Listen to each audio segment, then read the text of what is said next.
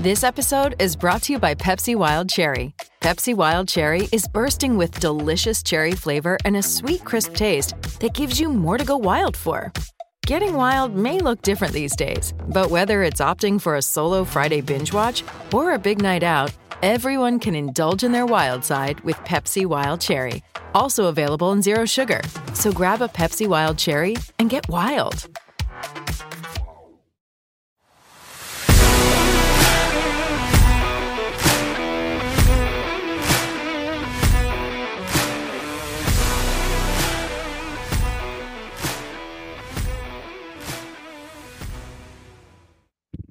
Hello, hello, hello. Welcome back to the QB11 show. I am Doug Scott, joined as always by QB11 Andrew himself. How are you? I am doing excellent. I am so excited for Saturday. And like the fact that Husky fans have been like zero dark 30 silent on Twitter um, and on their message boards and everywhere in between just tells me everything I need to know about how they feel about Saturday. Yeah, it's kind of funny, isn't it? Um, you know, I got some Husky fans have been like, uh, you know, whatever you want to say, trash talking like since January, like relentlessly.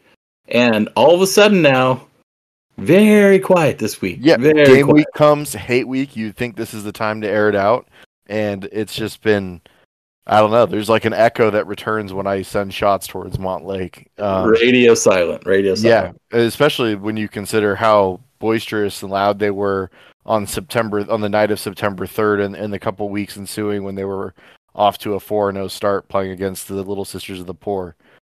Yeah, yeah, for sure. It is hate week. I am. I'm all about it. Um, well, you, I, can't wait to break down. We'll get into this game. We'll talk about as long as we want. Of course, we'll have our picks against the spread uh, around the Pac-12 and and some games around the country at the end too. But let's just uh, let's just fire this baby off. Let's start with the Oregon offense versus the Washington defense. Give me some high level thoughts there.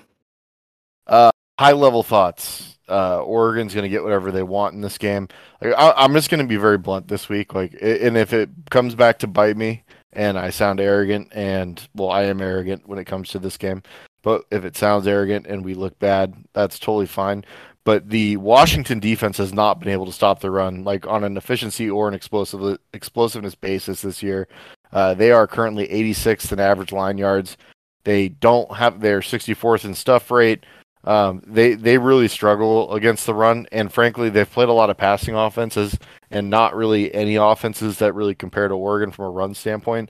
The closest thing that they've played is Oregon State last week, but that's a completely one-dimensional team that can't throw the ball too. So they were able to go to a bare front early in that game. Oregon State still ran the ball like really really effectively to the point where on our, our uh, podcast breaking down last week's action, we both thought like Jonathan Smith actively sabotaged himself by not just sticking to the run, um, which is saying something because Oregon State's about uh, Oregon State is in the 20s um, in EPA per rush. Oregon is first nationally uh, in the entire country, also first in, in rushing success rate. So uh, this is going to be the best rushing offense Washington has seen by far. They haven't fared well against the rushing offenses they've seen. I don't see that changing this week.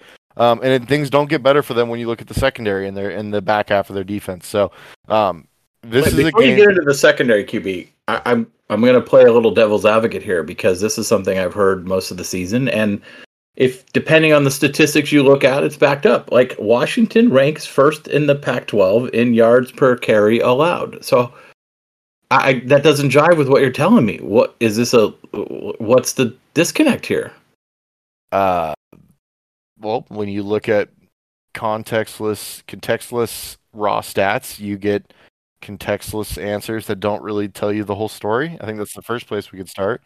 Um, the other piece is that they've done a decent job scoring in their games, um, and so the teams have primarily thrown on them. But also, their pass defense is somehow substantially worse than their rush defense still. Uh, so teams have just taken what they can do well. Teams like Arizona don't run the ball particularly well. They don't really try to run the ball because of that.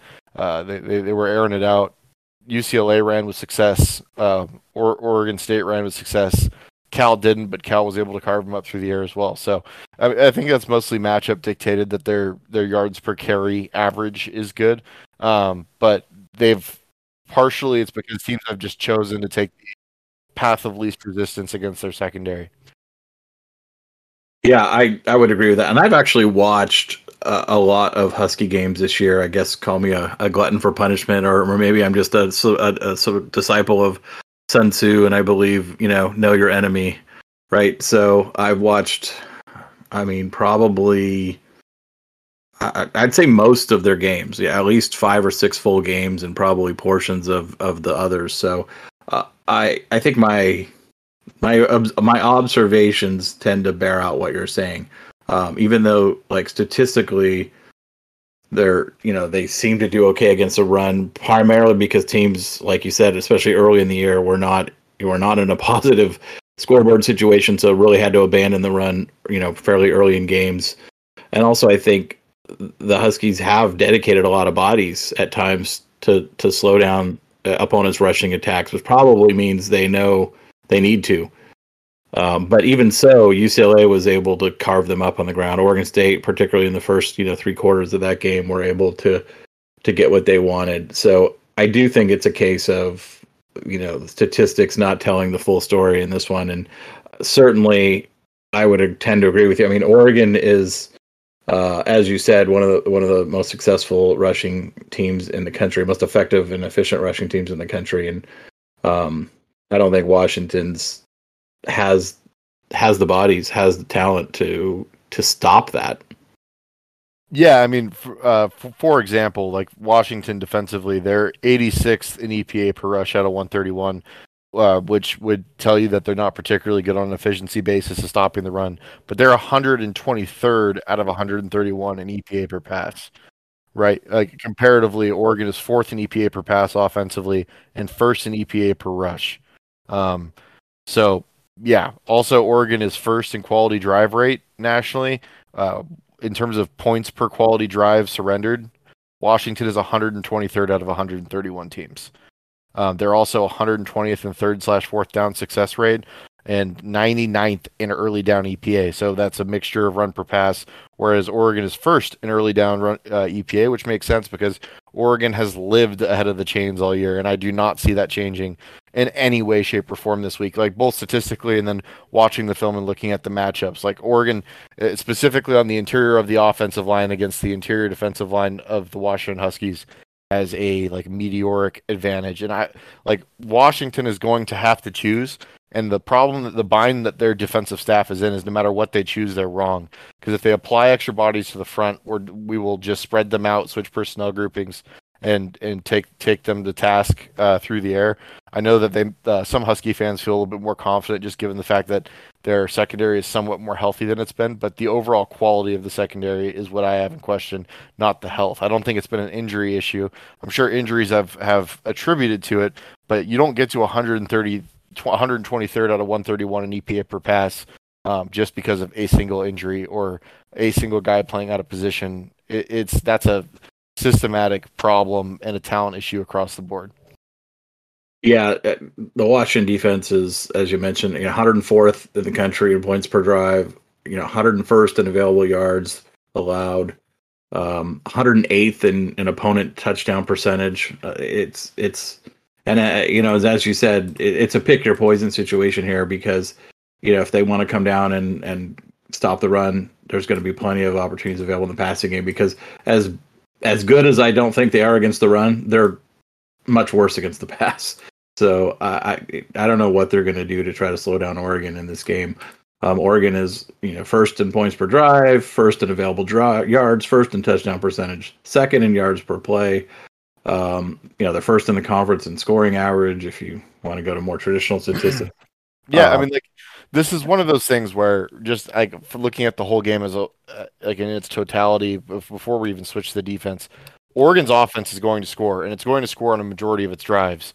And so like what how can Washington match um in, in on the road against against a rival um that has just a ton of film to go off of too because the, the, there are some pretty clear like tendencies and, and weaknesses now that that can be derived from the film available on this Washington team. So, um, just wanted to bring that up. Yeah, I mean, one way you'd think as a road team facing an offense that you're, you know, undermatched against is, you know, maybe you could generate some turnovers to try to try to help even the odds. But the problem is Washington doesn't generate any turnovers. They're they only have generated nine turnovers on the entire season. Um, you know, and you know, we talk about Oregon, you know, that not being an area where Oregon has been particularly great this year either, with only 14, but that's still almost double, you know, or, or 60% more than what Washington's done. Nine is only one per game. Um, they're plus three on the year. So the I'd say the one area where their defense has is, is above average, you know, and maybe even good or, or really good is is that you know sack rate, right? I mean, or sack sacks per game at least. They're they're um, second in the conference in sacks with 26, which is a good number. They generate pressure. Their edges do a pretty good job, although they're going against the, the number one team in the country at preventing sacks. So how well is that advantage going to be able to be pressed for them? Yeah, and I fully expect that there's going to be some some opportunities for a player like Bralen Trice to create pressure because he's he's a very very good player. Um, he's a super talented edge. In my opinion, he's probably the best edge in the conference. Um, either him or Laiatu Latu from UCLA, I think would probably be the two prime candidates to be the best guy. Um, ZTF um, has been dealing with some injuries. He was in and out of the game last week against Oregon State. I'm not 100% sure what his status is. I'm sure he'll play, uh, but how healthy he'll be and how useful he'll be are up in, up for debate. Um, he and the problem with ZTF is he is very very poor setting the edge as a run defender, uh, which I think is going to limit his utility and his snap count in this game, specifically if Oregon's able to stay ahead of the chains. Um, but Jer- Jeremiah Martin, opposite of Trice, has been an effective player. Um, not the pass rusher that Trice is. Very, very strong, consistent for the most part against the run.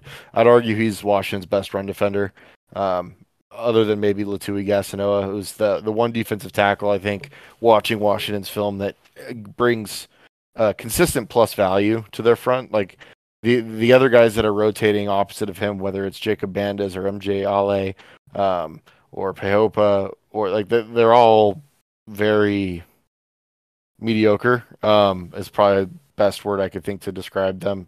But yeah, so it's gonna be it'll be interesting to see. I, I think that they'll create some pressure, but whenever there actually has been a breakdown where either Saleh or Bass has lost um, because the rest of the offensive line is holding up so well, it's just a one-on-one opportunity for Nix, and Nix is going to win that and get out on on most occasions against most players uh, despite quality. So I, I think that Oregon's um, ability to uh, to dictate the terms of this game offensively, both uh, due to balance and being able to run the ball, uh, is also going to be something that slows down a, a pass rush that um, has actually not been as good when it's been in very clear um, uh, passing situations.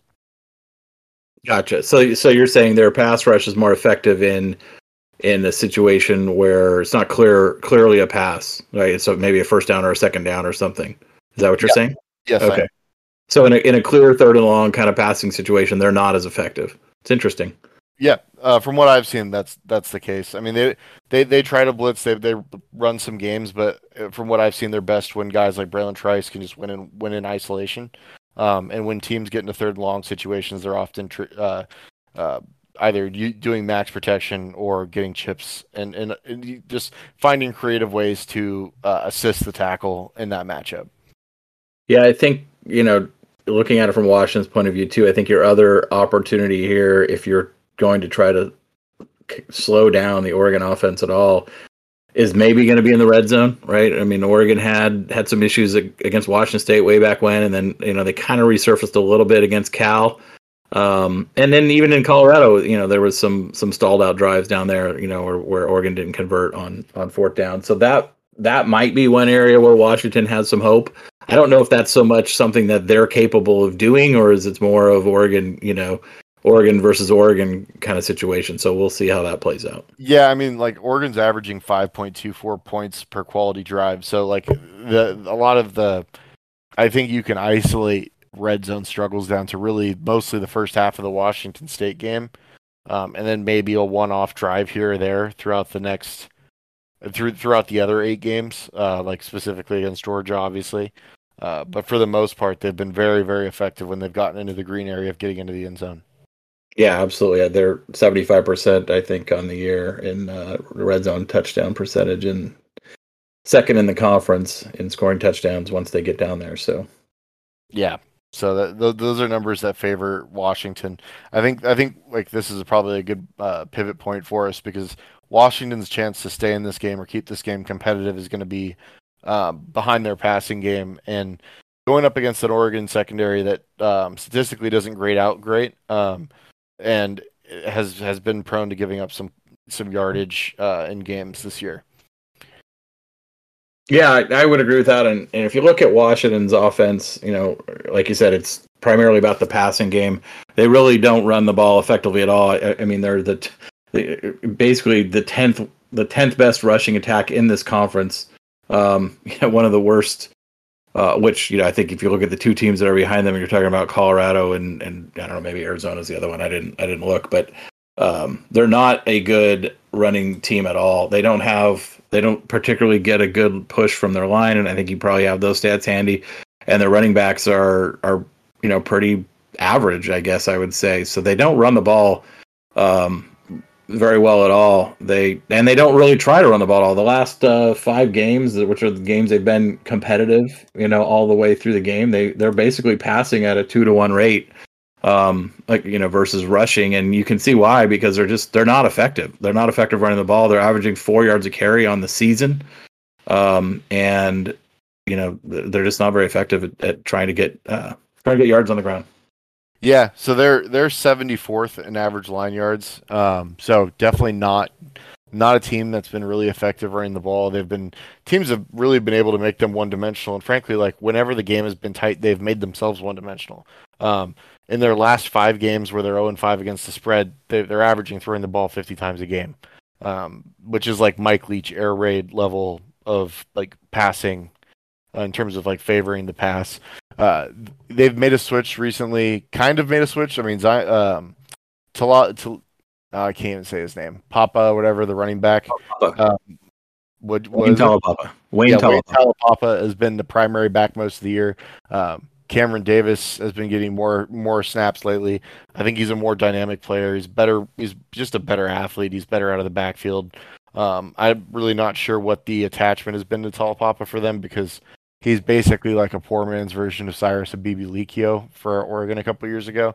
Uh, someone that doesn't really offer a ton of explosiveness in the run game.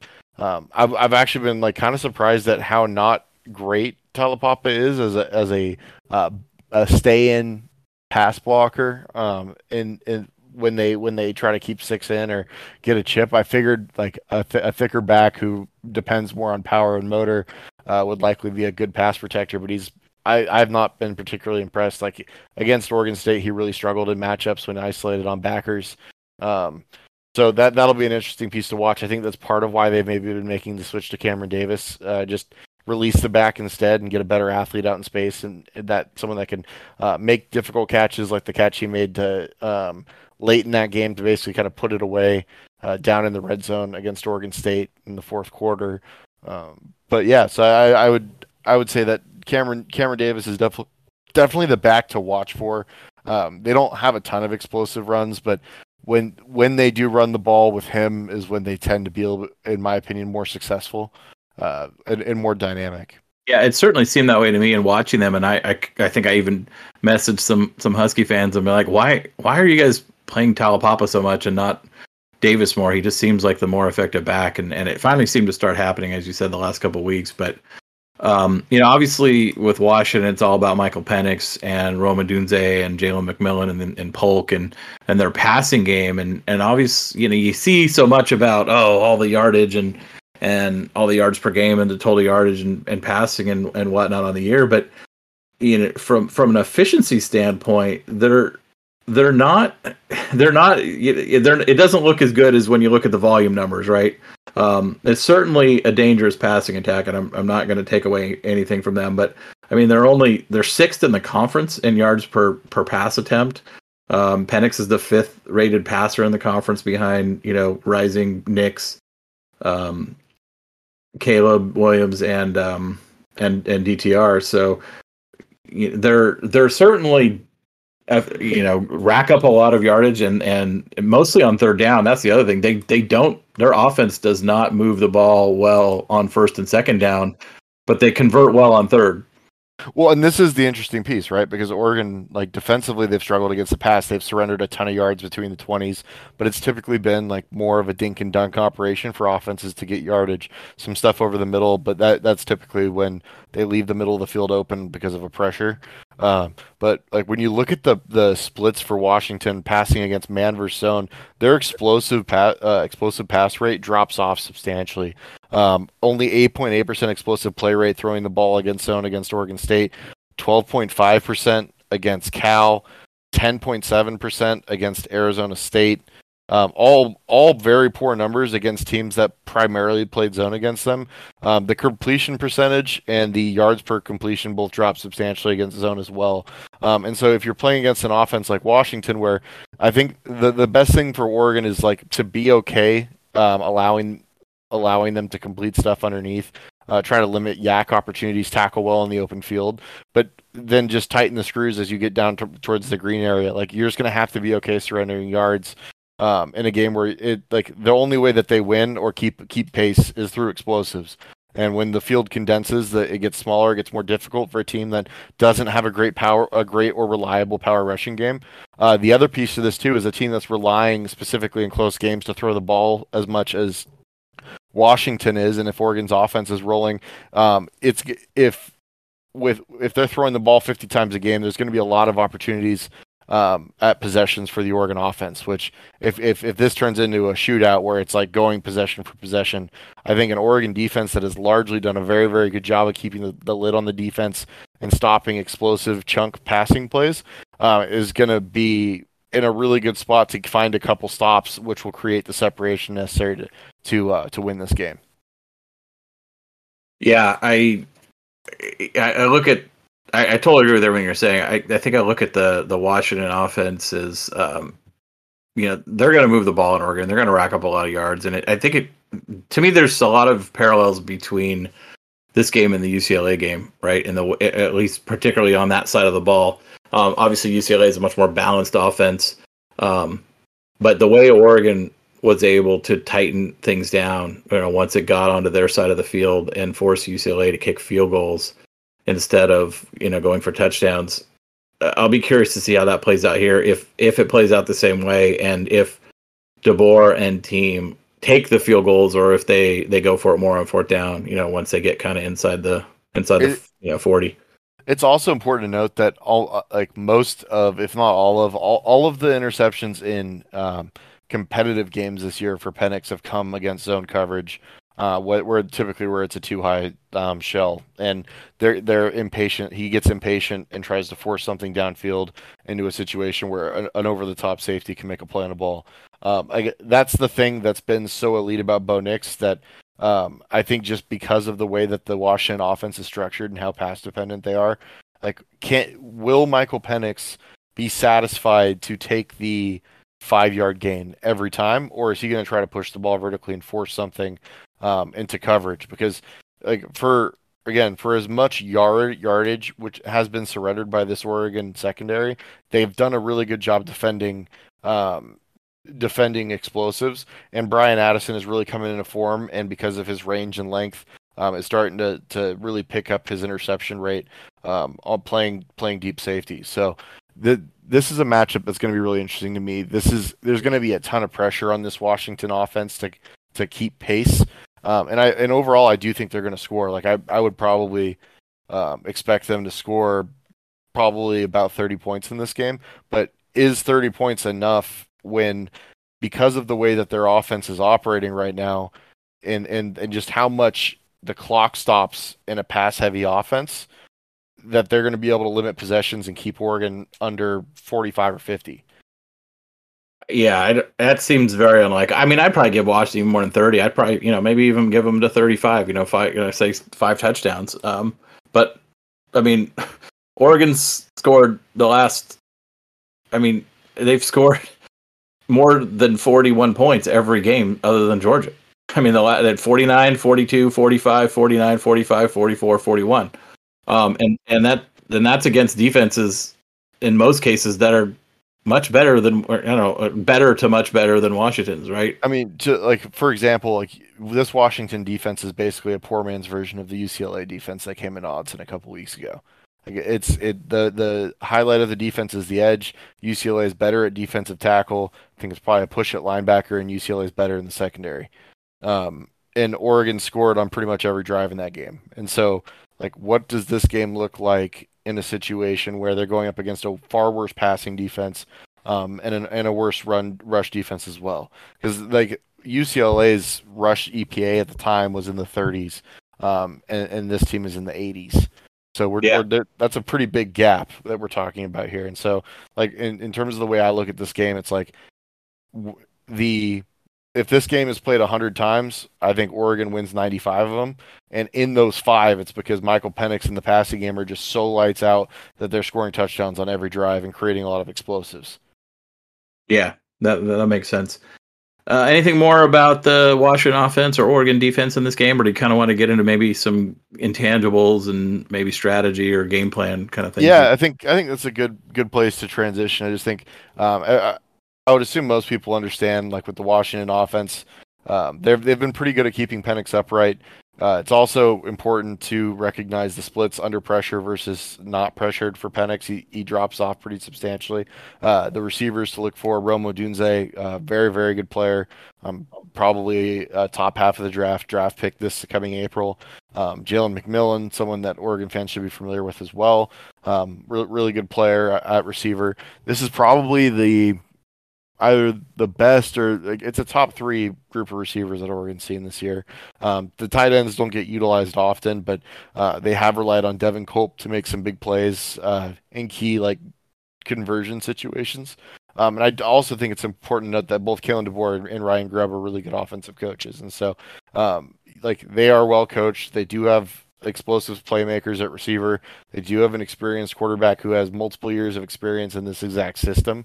Um, the the it's just the problem is is that it's such a one dimensional offense that that creates a lot of uh, it, it creates something that's like Oregon because of how quality the defensive line has been and how good they've been against the run should be able to deploy minimum resources and get a lot like and, and really stop the run and, and make a one a one dimensional offense. Now, we going off of that, we saw that at the Arizona game, right, where Oregon really deployed a completely different defense, kind of a three-three-five, modified three-three-five, to um, to slow down the Arizona passing attack, which worked to great success. Do you, do you see something maybe similar playing out this game? I think they're just going to play a lot of dime in this game. Like I just think that like I think that we'll see, uh, especially with Jeffrey Bassa being out in the first half. Like when when Oregon has gone a dime, um, Bennett Williams has played like basically like a dime backer. He's been like a linebacker, um, and they've either been ro- rocking that with well, some it's usually been Bassa when he's out there, but I would assume it'd be Flo or Sewell. Um, and to me, that is like a, a, you can Bassa. yeah, like you can in the first half at least you can No, no, that's Jamal Hill that's out this half, not not Bassa. Oh yeah, so yeah, so yeah, it'd be Bennett Williams. I forget that's Jamal Hill. Um, that also might cause some problems. I guess they they could just play three corners instead of an extra safety in their dime package, uh, which they've also done this year, moving Gonzo around. Uh, I think Arizona is probably the closest thing to this game, and what, what what Oregon did is they had Gonzo follow Cowing. I think in this game, Gonzo is going to follow um, Odunze, and they're just going to be like, "Hey, throw to everybody else," because Gonzo is the best corner in the league right now. So, um, in in my opinion, they're they're going to play lighter personnel groupings defensively, um, and I think that we're going to see a lot of Sims in this game, trying to mix up zone uh, zone looks, man looks in the back half of the defense, uh, create confusion and just different surfaces for Penix, um, make him try to get through his reads and hesitate, um, so that you can try to create some pressure. Getting DJ Johnson back this week healthy, guys like Brandon Dorlus, um, as we talked about on our episode yesterday with Hith, having Bass out there um, on our Sims, I think is it's a really good way to get pressure. Uh, but I just think that having as many defensive backs on the field as possible um, to keep the lid on this thing is the best way to to to defend Washington for Oregon. Yeah, that makes sense. You know, both both these coaches are new to their respective programs, right? Kalen DeBoer moving over from from Fresno, of course, and and Dan coming over from from being the DC at Georgia last year and winning the title, and and all the staff here is new, and most of the staff up there is new. I think they had one or two holdovers. Uh, Huff at at uh, line comes to mind. You know, I know we've seen in stuff out of Oregon that you know there certainly doesn't seem to be any hesitancy in in buying into the you know the the rivalry and and you know you heard Dan was piping in the Washington State or the Washington fight song into practice a couple times this week and I think he and uh, some of the other coaches and some of the other players have talked about it. Do you, how do you see the, you know, kind of that intangible, you know, if anything, how does that, you know, play out in this game, or or or is that just all for fans? I would. I mean, no. I mean, I think it matters. I I would be more worried if if the staff wasn't acknowledging it, but the players know the rivalry. Like a lot of like this is a pretty veteran team. A lot of the players. I mean, obviously Bo Nix has it, and the transfers and freshmen haven't played. But there's there's enough leaders on this team that have played in this rivalry that know the level of vitriol and hate. And I think that Lanning is. I mean, Lanning has coached at a lot of places. He's been involved in some big rivalry games. I mean, being at Georgia, the Georgia Florida rivalry every year, um, among other SEC rivalries he he uh, he understands what these games mean. Like he's referenced multiple times this week to media, um, talking to former coaches, talking to former players, um, just really kind of drilling in. I think some of the some of the stuff that they've done this week in practice, just really kind of education, like from an educational standpoint, teaching the players what this rivalry means. Uh, the guys that haven't been in it before. Um, but I also think that like I think that that is going to create more pressure for the underdog in this game, especially like for instance, like if you're Bo Nix, like playing in this game, playing in a rivalry game, like yeah, Washington Oregon's a big rivalry. It's the biggest rivalry west of Texas. But you know what's an even bigger rivalry than Oregon Washington? The Iron Bowl, and he's played in three of them, and he's won one. Um, and like that's Auburn, Alabama, and he's a legacy who grew up hating Alabama and loving Auburn, right? So like for him, this is just going to be another game in some sense, just from the standpoint that he is going to be uh, free to just play football, right? He's not going to be encumbered by the pressure of the rivalry, which I think is going to be a good thing for him relative to a Washington team that I think, as an underdog, knowing that they need to execute um, at an almost unsustainable level to be in a position to possibly win this game, I think that's going to put pressure and that could cause them to press if things don't go well early.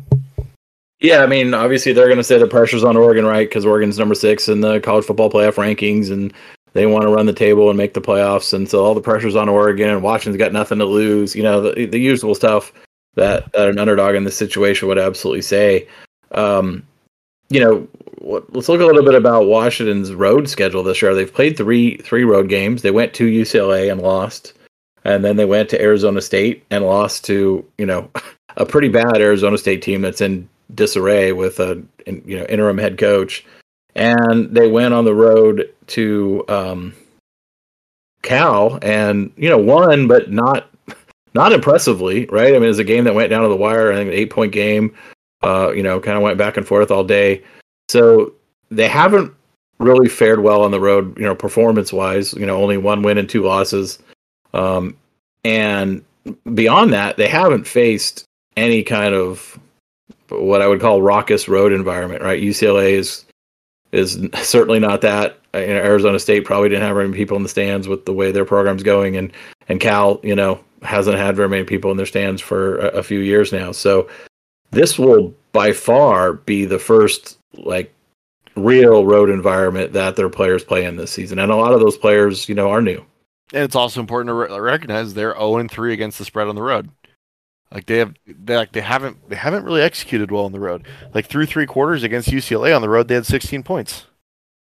So, um, I like, I just, I think it's a, I think it's a lot to ask. I think not having a consistent, efficient run game on the road is a is a problem because like that physicality is something that you can travel with and that can help you through portions of of a of a emotional road environment that are difficult, right? And the fact that they're going to be 100% reliant on the arm of of Michael Penix to get this done, I just think limits the amount of pathways to victory or even to covering that they have, right? Um, so I I just think I just think that Oregon's going to be able to control this game at the line of scrimmage, um, and and really do get what it needs or get whatever it wants offensively. Like we've seen Oregon in, in the vast majority of its last eight games substantially throttling down offensively in the second half and not having to really stretch. If Oregon is getting seven possessions in the first half, they're scoring 35 or more points. And Oregon hasn't lost a game in the last 27 when they've scored 40 or more. So keep keep that in mind. Yeah, very much so. And the kickoff time is good. It's a 4 4 p.m. kickoff, so it'll be under the lights in Autzen with the yellow jerseys. I think the crowd's going to be hyped. Uh, I think you know. I know the students will be. They've been doing a great job all year long, um, and it's a massive recruiting weekend. Yeah, Yeah, like not point. just for the class of 2023.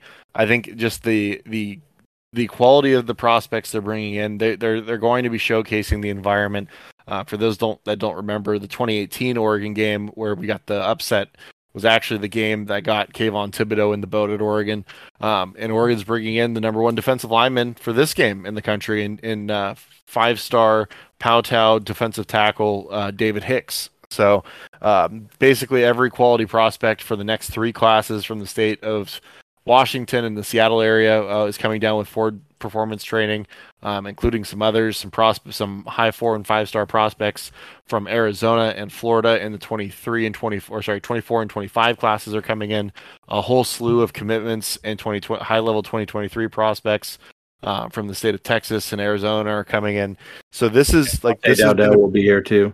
Yep, Dante Dowdell and his te- uh, and two of his one of his teammates and a friend of his from the 23 class, uh, all from Mississippi, are coming in. Like this is going to be a spectacle weekend for Oregon, and I, I, having been to every Oregon Washington home game since I think 2000, it's always one of the more buzzy and fun environments, especially when it's a night game um, on Oregon's schedule. And so I'm sure that I'm sure that the fans will be all liquored up and ready to rock and roll, and it's going to be absolutely crazy in there. Yeah, absolutely. Anything more you want to say about this game, or should we make our picks and move on? I think we make our picks because like I, I I think people are know know where we're leaning on this game. Um, I made a bet in the preseason with a notable Washington fan, and I gave him 14 and a half points. Um, and they thought that was ridiculous and disrespectful, and they took it. And so, uh, let's let's get to this line. I made the same bet with the same guy. So, um, uh, yeah, the line the line that we're using uh, thirteen point five in this game, so just under two touchdowns, and I'm taking Oregon. I I think they're gonna cover that. I think they probably win by seventeen to twenty. Yeah, I think that the key number here is 35 points for Washington, uh, or 36 points. I mean, if if because I think Oregon's dropping a 50 burger in this game. Uh, rank, ranked opponent at home. Uh, important to note, this is an opportunity for them to get some style points with the committee. Uh, I think Oregon's dropping a 50 burger in this game. So the question is, is do I think that Oregon can hold Washington under 36? Um, and in my opinion, the answer is yes. Or I guess it would be 37 with the 13 and a half. But um, the answer is yes. I think this is going to be like a 52-30 game, uh, 52-27. So uh, oh yeah, I'm going to take the Ducks to cover here. All right. We have a full slate of games in the Pac 12 this week. But interesting note every single one of them, the home team is favored. And all but one, they're favored by double digits. So it's a typical Pac 12 game for this season. A lot of double these. digit lines. I hate these so much. yeah, these are some tough ones, but uh, let's let's dive in. Um, we'll start with Colorado at USC. Um, you know, Colorado was a 31 and a half point underdog at home to Oregon last week, and Oregon, I think, won by 38. So Oregon covered no problem. 39. Now, 39? Yeah, Yep. okay. So there you go. Uh, they covered. Now they're Colorado's going on the road to the Coliseum to take the Trojans, and this time the spread is 34 and a half. QB, Yeah, I'm are you sticking to your to your Yep. your mantra? this one's like an instant fire, no thought applied. Give me USC. Okay. Here's the interesting thing about this game. USC is not covering. Like they haven't been covering all year. They've been playing close games against bad teams week after week after week. Uh, yeah, but Colorado's Col- another level of bad, of course. Colorado So- is the cure for the common cover. the cure for the common cover. Yeah, I, I don't know why I'm hesitating on this one, QB. I don't know No, why. fire on Colorado. I know you want to. Just do it. Pick different. It's fun. Hesitating. I, I just If you haven't learned at this point, I mean, what what is Colorado's record against the spread? Just remind me. I don't know. They got one right. They- they- they're, yeah, they- they're they're they're two and seven against the spread. One and seven, or, or two and seven. Two and seven against the spread. They beat Cal outright, and then they backdoor covered against Arizona State. That's right on the punt return late in the game. Or whatever. So basically, All right, against the right. 2 You're worst teams. do it. You're gonna talk me into USC. Thank you. No, Thank you for Colorado. saving me. Thank you for fine. talking me off the ledge. No, take Colorado. I, I'd actually Nope, prefer I'm it. going with USC. I'm going with USC. right. All right, uh, heading over to Pullman, Arizona State goes on the road. Uh, Washington State is an eight point favorite at home. Um, I went first last time, so this is your turn. Yeah, it's you know a week ago I would have picked Arizona State in this game because um, Washington State's offense had had really been struggling, and you know they hadn't they'd been losing, hadn't been covering. But you know, seems like Stanford is the cure for for every bad offense, and Washington State was able to just absolutely steamroll them to 42 points in the first half, 52 total. So maybe that broke them out of their funk. They are playing at home, where they're certainly a much better team than they are on the road. Uh, I'm going to take the Cougars to cover this one. Yeah, I uh, I tend to lean that way as well. I'm also going to take the Cougs. Uh, I don't think that their per, their rushing performance against Stanford is repeatable against anybody other than Arizona. Um, but it's just one of those things where I think this defense is. I, I still think Washington State is a very quality defense overall. Um, and for as solid as this Arizona State offense has been um, since they pushed Bourguet into the lineup, I, I don't think that they're going to be able to do a whole lot in Pullman. Agreed. All right, this one will be yours first. Cal goes on the road to Reser to take on the Beavers. Beavers are a 14 point home favorite in this one. Yeah, I'm going to take Cal. Yeah, me too. I had Cal on this one. Yeah, I, is... I, just think Oregon State's passing woes and, and lack of effective quarterback play are going to make sure that games stay close. Yeah, and just a friendly reminder to everybody that Justin Wilcox does not play to win; he plays to cover. And so, two touchdowns gives quite a bit of leeway for Justin Wilcox to cover this game. Um, and so, yeah, I, I just think that I actually think that California's offense is maybe finding something, but I think Oregon State. I think I this is a game that I'm very likely going to bet the under, depending on what it closes at. Um, I don't think there's going to be a lot of scoring in this game. Yeah, I would tend to agree with that. I think both the defenses are are better than the offenses, so I think that's a that's a wise a wise choice there. So let's uh, move on. I think am I up first on the next one? Yep. All right. So that's going to be Stanford at Utah. 24 point home favorite for Utah, and I'm not hesitating at all. Give me the Utes all day. Yeah, they're gonna they're gonna roll. Yeah, I have nothing to add on that other than Stanford is butt, so we're taking Utah. You're up. Um, in Oh wow, I didn't even know this was a game this week. Okay, uh, Arizona going on the road to UCLA. Uh, Pasadena is going to be absolutely buzzing with about 15 people in the stands for this game. Uh, the line is 19 and a half points in favor of UCLA. I oh. it's a tough one. Uh, I'm gonna take UC. I'm just gonna. I'm gonna stick with home favorites this week. I'm gonna take UCLA. Arizona uh, is down Cowing, which I think is actually a problem for them. Um, he's been super dynamic. He's been a big play, play uh, threat for them. I think they'll they'll be able to do some things offensively, but they actually don't run the ball well and they don't sustain drives particularly well. UCLA pass rush is good, and UCLA is going to be able to run the ball for six thousand million yards against this Arizona front, um, with or without Zach Charbonnet.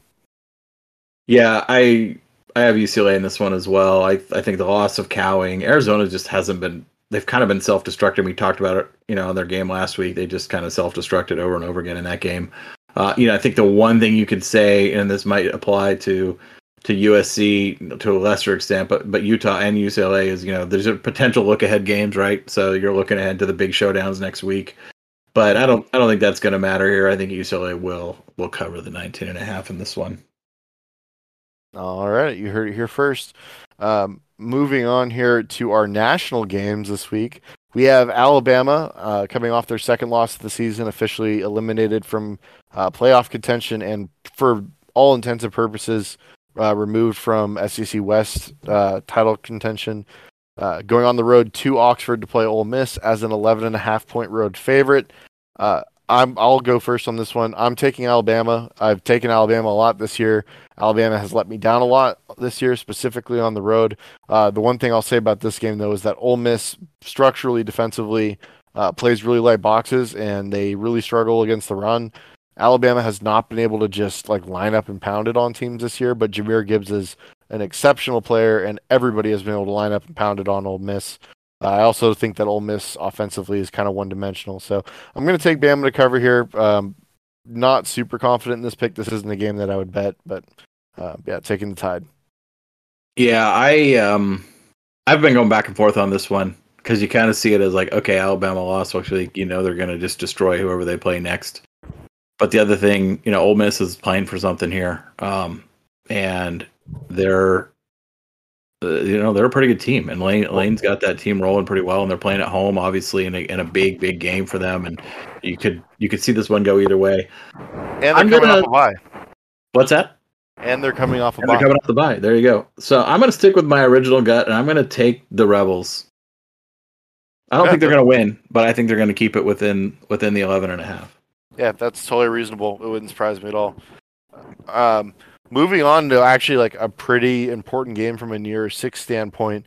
Uh, this game likely dictates who gets the at large bid for the group of five into the New Six. Uh, you have UCF going on the road to Tulane as a two point underdog. Tulane favored by two at home. Uh, what do you got on that one, Doug?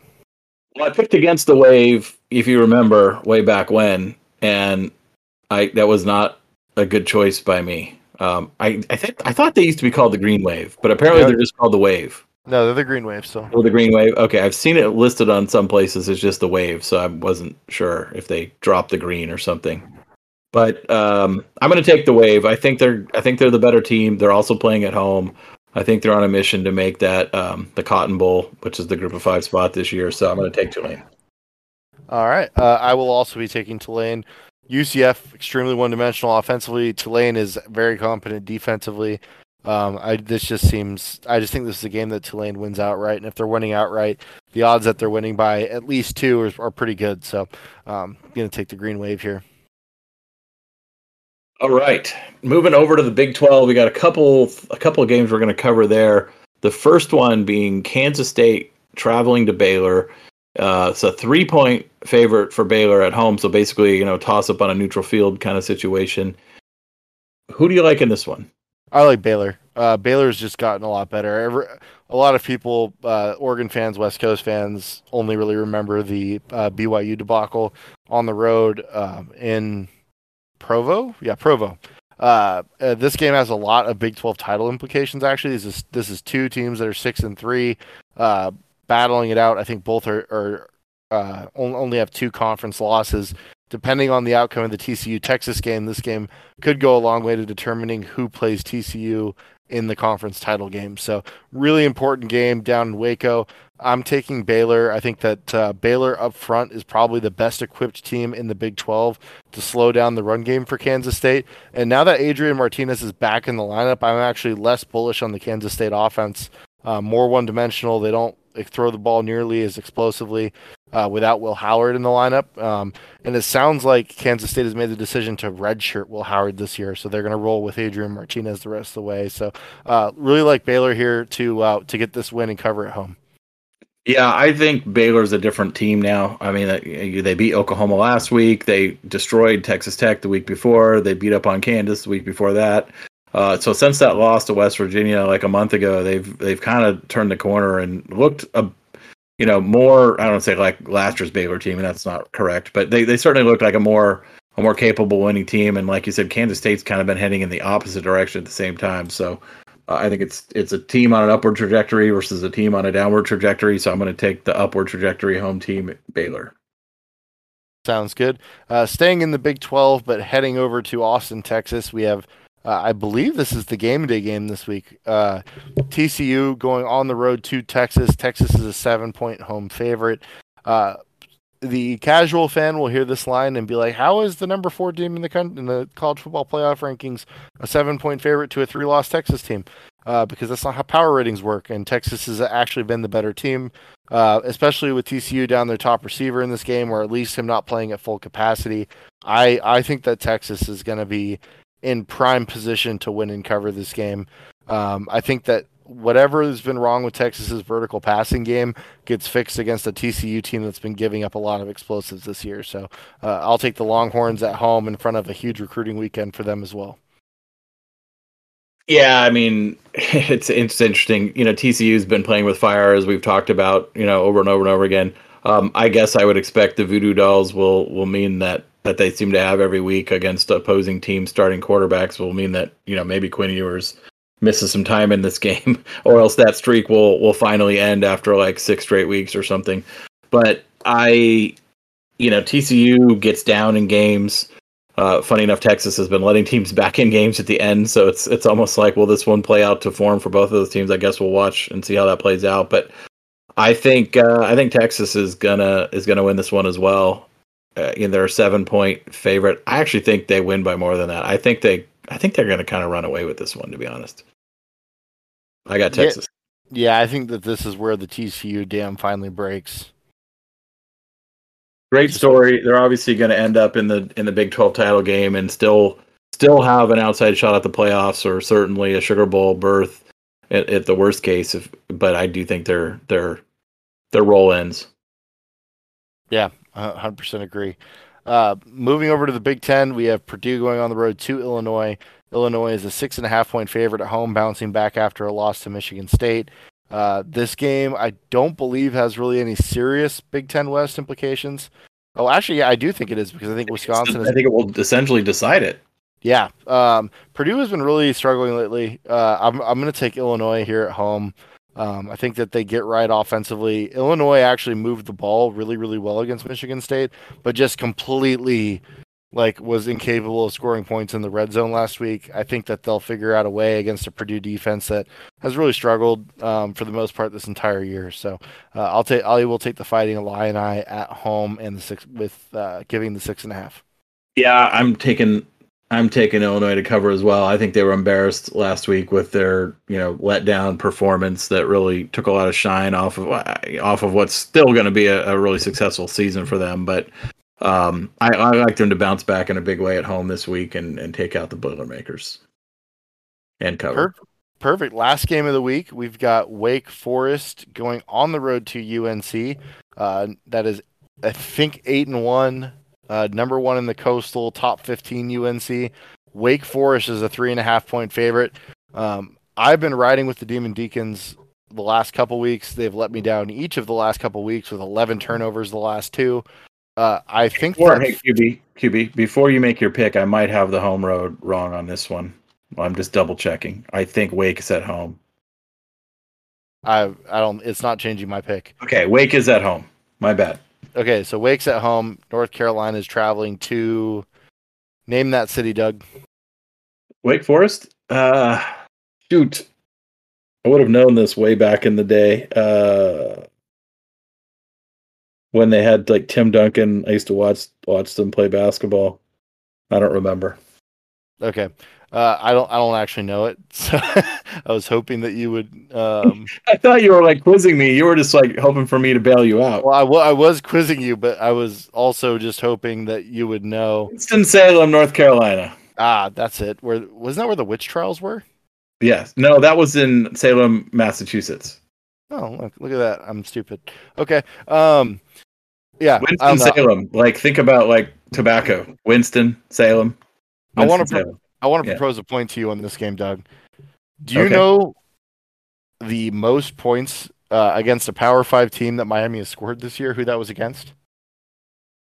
My guess is it was against North Carolina. Yeah, they suck defensively. Um, they are basically a one man army uh, with Drake Maye at quarterback, and I think that they'll score some points. But I think that Wake Forest will score even more. So I think Wake Forest finally gets right um, and gets the win here, covers the the uh, the three and a half point favorite that they have. Well, QB, I have good news for you, or potentially bad news for you. Hmm. So I'm also taking Wake, which means we picked the same on 11 out of 12 games this week, which means we're either going to both do really well or we're both going to suck. Yeah. I'm hoping for well. We're yeah, I like when I do well and you suck. Well, sorry. I mean, no. I guess I guess if uh, if Alabama covers against Ole Miss, you'll beat me by one. So that's that's actually going to be a really interesting game to decide it because it's not a game that actually is probably my least confident pick this week. That that was my least confident as well. Although it was like hemming and hawing on USC Colorado and 34 and a half points. So I mean, it, here's the deal. It sounds like a lot, but all it would take is for USC to finally just have like the get right offensive game where they just kind of explode in the first half, yeah, and that game gets covered easily. I, worry, I don't think I always worry about the backdoor cover with a spread that huge. But, But, it's. Colorado. But it's Colorado. Yeah, that's the thing. Can they really do that? I mean, they did against Arizona State, but yeah, but they didn't do it offensively. They did it with a yeah, punt did it return. on a punt return. That's not repeatable. So No, or not like how like how many times are they gonna like? Are, are you really worried that they're gonna have like is Lightning gonna strike twice? Are they gonna hit two backdoor covers on special teams touchdowns? no, no. What's that parley would be? What, what, what would that be worth? I have no idea. Parlay, parlay, parlay, It's a parlay. parlay. Okay. I think I think you're thinking of barley. Maybe you want to drink some beer. I was thinking like parlay, like like you know the old time, like if you were gonna like have a, a discussion around terms, like in a war kind of situation, it used to be called like a parlay. Hmm. You know what's good? What Bombay. Bombay? Isn't that an alcohol? I think so. It's also a city, Where what country is Bombay in? India. Although it's called Mumbai now. Bombay is like the old English name that we don't use anymore. What part? What part of the Indian Peninsula is Mumbai in? That would be in the south east coast. Wrong. Really? Oh, bummer. It, it's like halfway up the west coast. Okay, Um, so I was on the wrong coast. Yeah, I think. Yeah, you're thinking of. Wow, there's a lot of very similarly named cities um, in India. All right. Well, before I Fascinating conversation on our on our football podcast. Indian Indian geography. Um, I love I love geography. We should do oh, a, we should. That's why I'm so mad at myself for missing that. I think we should do a 50 states quiz with capitals at some point this uh You know, we that's great off season content. We get a lot say- of off season content we're gonna need to fill out. That's a great one. I think that is I think that's where we start with the off-season content. Like okay, yeah, I've got I've got some ideas. Perfect. But I think Let's this is a good good place out. good place to wrap this uh, absolute train wreck of an ending to a podcast. Wait, we're not going to talk about college football playoff rankings. I don't do they matter? Not yet. uh, Oregon is six. Um, Tennessee is fifth. Tennessee plays three crappy teams. Oregon has an opportunity to play four pretty good teams. Um, if Oregon continues to win, I think at this point they do control their own destiny in terms of getting in. Is Yeah, that- I do do think, too. do you think that's fair to assume? Yeah, I've posted about it on Twitter a ton. I I think it's really interesting listening to all the podcasts and all the talking heads on TV, and there there seems to be a very strong opinion among a plurality of them that that there's no way that Oregon will pass Tennessee, and and I just don't know what they're looking at. Uh, you know, based on you know eight years of history, I actually think it's much more likely that Oregon. uh, Now, assuming like obviously you're going to assume both teams win out, right? Let's put that, and that's not a that's a big assumption because Oregon has a lot of tough games ahead of them. But you know, we're here talking about what would happen in that scenario, right? Not saying that scenario is definitely going to happen. Um, and I think in that scenario, like the history would show that that that absolutely Oregon being only one behind right now, and that's why I said when that ranking came out, the fact that they were already just one behind with you know with Washington, a ranked Washington team, a ranked Utah team, uh, Oregon State team, which will be at the cusp of the rankings, if not in, and then you know whoever they play in the Pac-12 title game will be ranked again, right? And then you know uh, Tennessee's got a three and six uh, Vanderbilt team, a four and five South Carolina team, and a five and four. Um, I don't remember who the other team is, but not very good team. Uh, so it's it's really hard for me to see the you know that that resume boost not pro, not propelling Oregon ahead. And I think the other thing that a lot of a lot of people keep downplaying when they talk about this nationally is the impact of having that 13th game and the conference title in your back pocket. I mean, the, the committee has been clear about that for eight years about the conference title absolutely matters. And yet, nobody who talks about this for a living or not nobody, but a lot of the people who talk about this for a living completely ignore that aspect over and over and over again. I've been I've been kind of blown away by it to be honest because it, it really does matter. Uh, the committee has never picked a one loss non division winner over a one loss conference champ, Power Five conference champion. Um, they never even picked a one loss, you know, conference title game loser over a, a one loss Power Five non conference champion. And and they've repeatedly said over and over again that the conference titles matter. It's in their protocol that they matter. It's one of the criteria. And I thought the committee chair, Boo, his I don't remember his last name, but his first name is Boo. What a great name, or his nickname, I'm sure. Boo talked this week about uh, uh, specifically was asked about Oregon and and Tennessee, and he basically said that they consider those games both beatdowns. That wasn't his word, but in, in whatever word he used, right? They were dominant victories, right? So the committee clearly didn't see they're not looking at the margin of victory right? Which makes sense because you you know the, the game conditions were very different. Um, but they were they both they consider both of those teams dominant losses.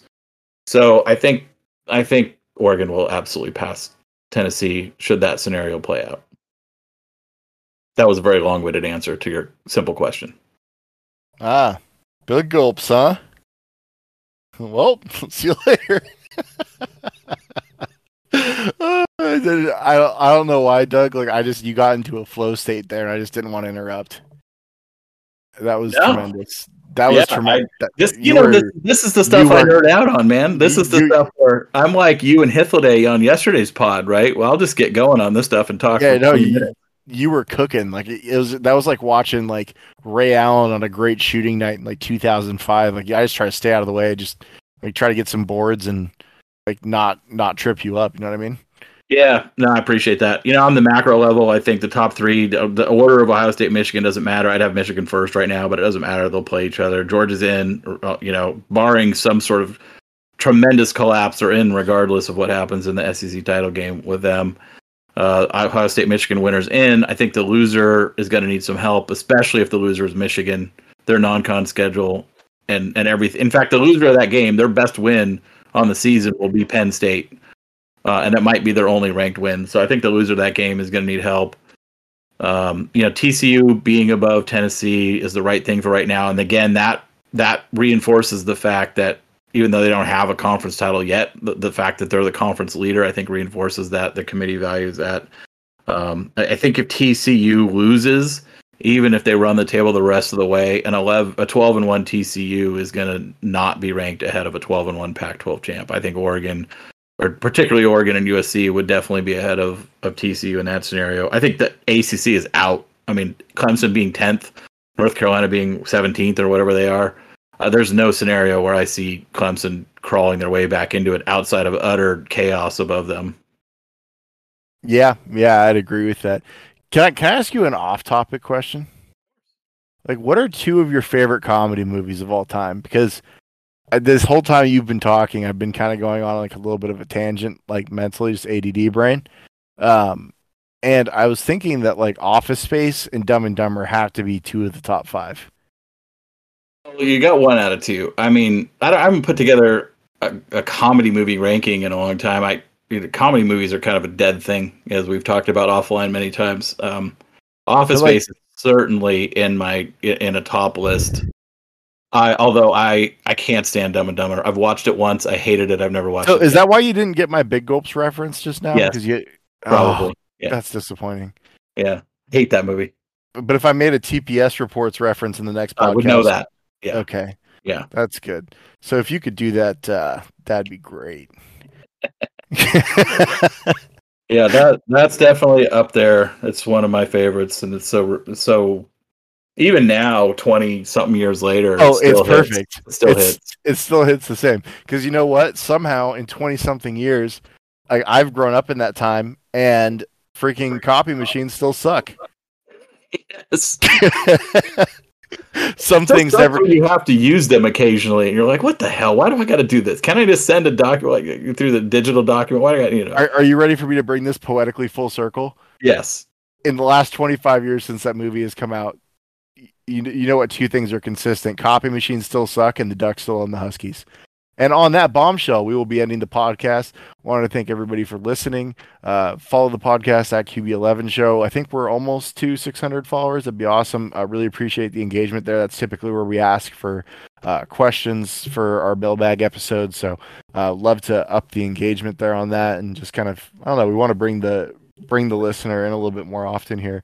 Uh, the other um, piece here is uh, we've gotten a few more five star reviews recently. We really appreciate those. If you are a frequent listener to the podcast, uh, it really means a lot to us. It helps the podcast grow um, as we approach the size now where hopefully uh, we might be able to bring on a sponsor and maybe actually like make enough money to where Doug can buy me a beer. So that'd be good. Um, so yeah, keep that in mind, guys. We really appreciate all the support, and we will talk to you on Sunday after hopefully the was it what would this be the 17th win in 19 years I think we are at well, we had the 12 in a row and then three. We are at 15 of 17 right now, so it would be 16 out of 18. okay 16 out of 18 that sounds just as good to and me four straight, yeah. excellent yeah and, well and i think that'll make it like two, we're over 2000 days since they last beat us right because it's been almost five years Yeah, yeah, yeah, we're getting up there. yeah so that'd be fun. So we'll talk about that all on sunday after hopefully a dominant oregon win. Uh, screw the huskies and go ducks